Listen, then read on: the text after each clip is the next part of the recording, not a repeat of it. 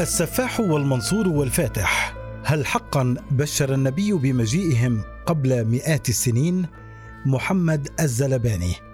لطالما كانت السنة النبوية مثار جدل طويل لأسباب كثر شرحها والاستفاضة في شأنها لكن يبرز من بين تلك الأسباب عدم وجود سياق واضح للحديث المروي عن النبي مما فتح بابا للتأويل من جهة والوضع من جهة أخرى.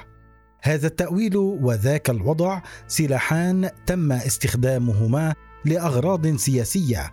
فرأينا مرويات لأحاديث نبوية تبشر بحاكم يسود الدنيا حتى قبل أن يولد أجداده. وقرأنا مرويات تتنبأ بدولة دون غيرها. فإلى أي مدى ثبت صدق هذه المرويات؟ الخلافة في قريش إلى أبد الدهر. تلك المسألة ذكرت فيها عشرات الأحاديث التي كانت سببا في إجماع الفقهاء على أن تكون الخلافة في قريش ولعل أبرز هذه الأحاديث تلك التي جمعها السيوطي في كتابه تاريخ الخلفاء مثل الذي رواه أحمد وأبو يعلى في مسنديهما. حدثنا سكين بن عبد العزيز عن سيار بن سلامة عن أبي برزة أن النبي صلى الله عليه وسلم قال الأمة من قريش ما حكموا فعدلوا ووعدوا فوفوا واسترحموا فرحموا. وكذلك الحديث الذي رواه البخاري بقوله قال النبي صلى الله عليه وسلم لا يزال هذا الأمر في قريش ما بقي منهم اثنان بالإضافة إلى ما رواه الإمام أحمد في مسنده. حدثنا الحاكم بن نافع حدثنا إسماعيل بن عياش عن ضمضم بن زرعة عن شريح عن كثير بن مرة عن عتبة بن عبدان أن النبي صلى الله عليه وسلم قال الخلافة في قريش والحكم في الأنصار والدعوة في الحبشة عدم وجود سياق محدد لهذه الأحاديث وضعها في مرمى الشك والمبارزة السياسية. ربما لهذا السبب كان طبيعيا أن يخرج من يضعفها لأنها ضمت في سندها بعض المجاهيل بجانب مخالفاتها لأحاديث أخرى تدعو للعكس. أحد أبرز تلك الأحاديث الداعية للعكس قوله صلى الله عليه وسلم اسمعوا وأطيعوا وإن ولي عليكم عبد حبشي كأن رأسه زبيبة. وكذلك قول عمر بن الخطاب عند موته لو كان سالم مول أبي حذيفة حيا ما جعلته شورى أو لوليته. ومن المعروف تاريخيا بالإجماع أن سالما مولى لامرأة من الأنصار وهي اعتقته وربته ونسب إلى أبي حذيفة بحلف فهو من موالي الأنصار وليس قريشيا. إلى هذا ذهب أبو بكر الباقلاني في كتابه التمهيد حين ذكر إن ظاهر الخبر لا يقضي بكونه قرشيا ولا العقل يوجبه. وعلى إثرهم ذهب الكثير من علماء العصر الحديث مثل الشيخ محمد أبو زهرة في كتابه تاريخ المذاهب الإسلامية بقوله الأحاديث الواردة مجرد أخبار لا تفيد حكما وكذلك العقاد في كتابه الديمقراطية في الإسلام حين قال ويرى الكثيرون التحلل من هذا الشرط لأسباب كثيرة منها أنه شرط من شروط متعددة فإذا اجتمع أكثرها ولم تكن منها النسبة القرشية كان فيها الكفاية. الأمويون والعباسيون أحاديث وأحاديث مضادة.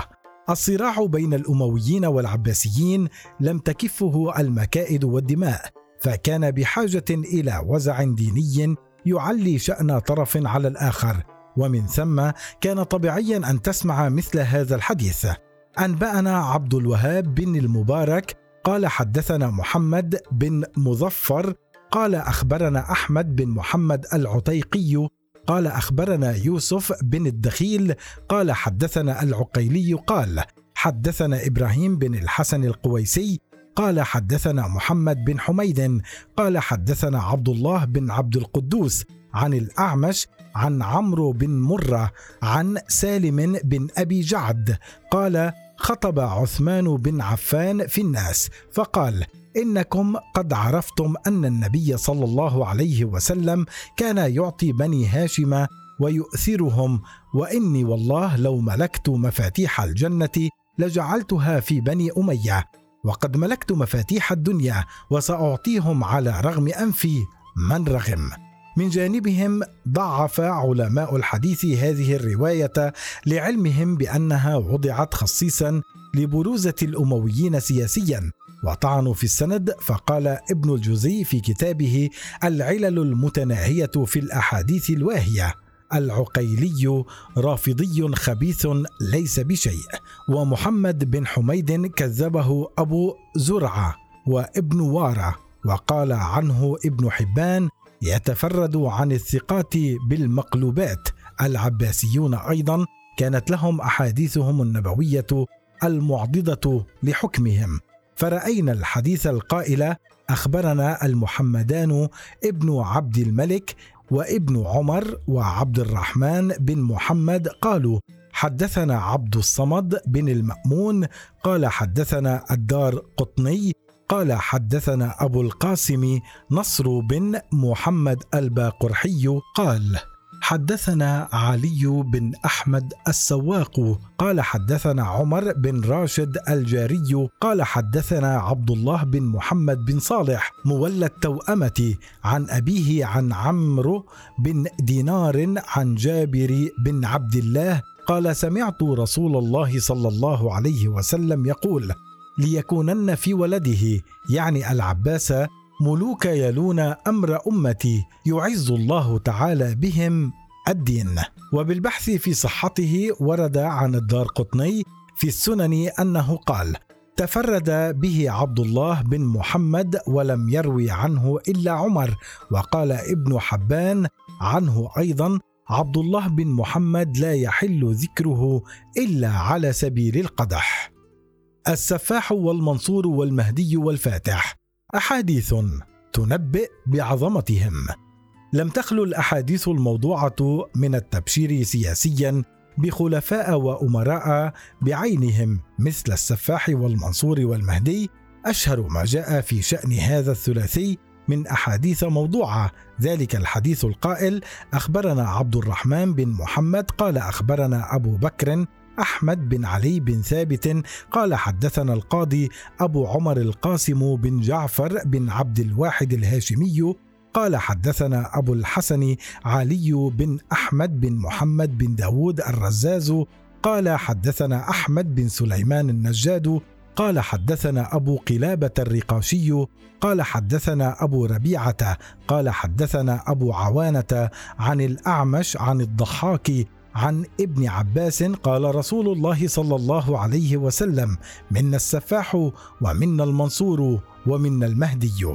ورواية أخرى جاء فيها حدثنا أحمد بن علي قال أخبرنا الحسين بن أبي بكر قال حدثنا أبو سهل أحمد بن محمد بن عبد الله بن زياد قال حدثنا محمد بن فرج الأزرق قال حدثنا يحيى بن غيلان قال حدثنا أبو عوانة عن الأعمش عن الضحاك عن ابن عباس عن النبي صلى الله عليه وسلم أنه قال منا السفاح والمنصور والمهدي.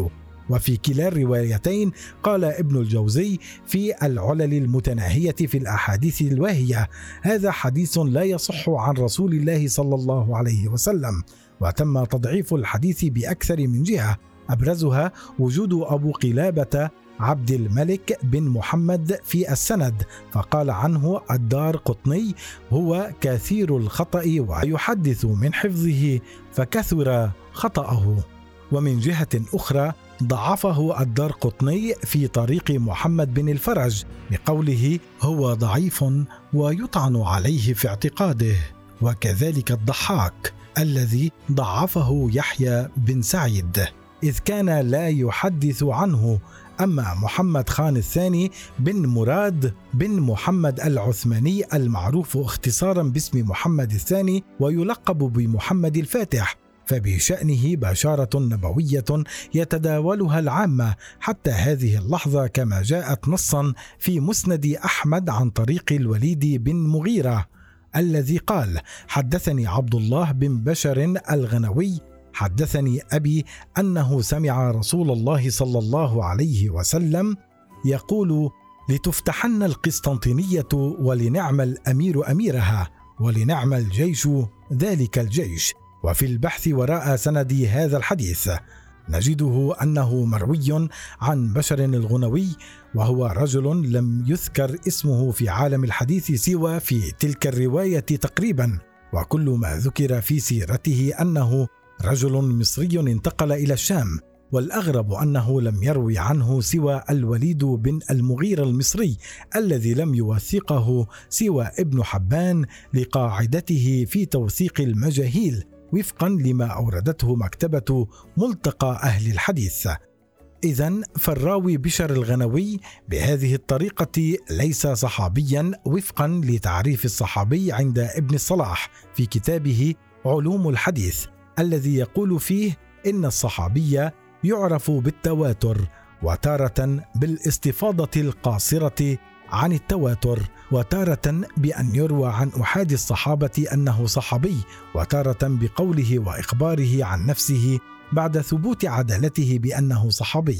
يبقى الآن التعرض لمتن الحديث من حيث المنطق وهو أمر فعله بكل عقلانية الشيخ حمود التويجري في كتابه إتحاف الجماعة بما جاء في الفتن والملاحم وأشراط الساعة بقوله فتح القسطنطينية على يد السلطان العثماني محمد الفاتح سنة سبع وخمسين وثمانمائة ليس هو الفتح المذكور في الحديث وذلك لأمور منها أن ذلك الفتح إنما يكون بعد الملحمة الكبرى وقبل خروج الدجال بزمن يسير ويكون فتحها بالتهليل والتكبير لا بكثرة العدد والعدة كما جاء مصرحا به في أحاديث ويكون فتحها على أيدي العرب لا على أيدي التركمان.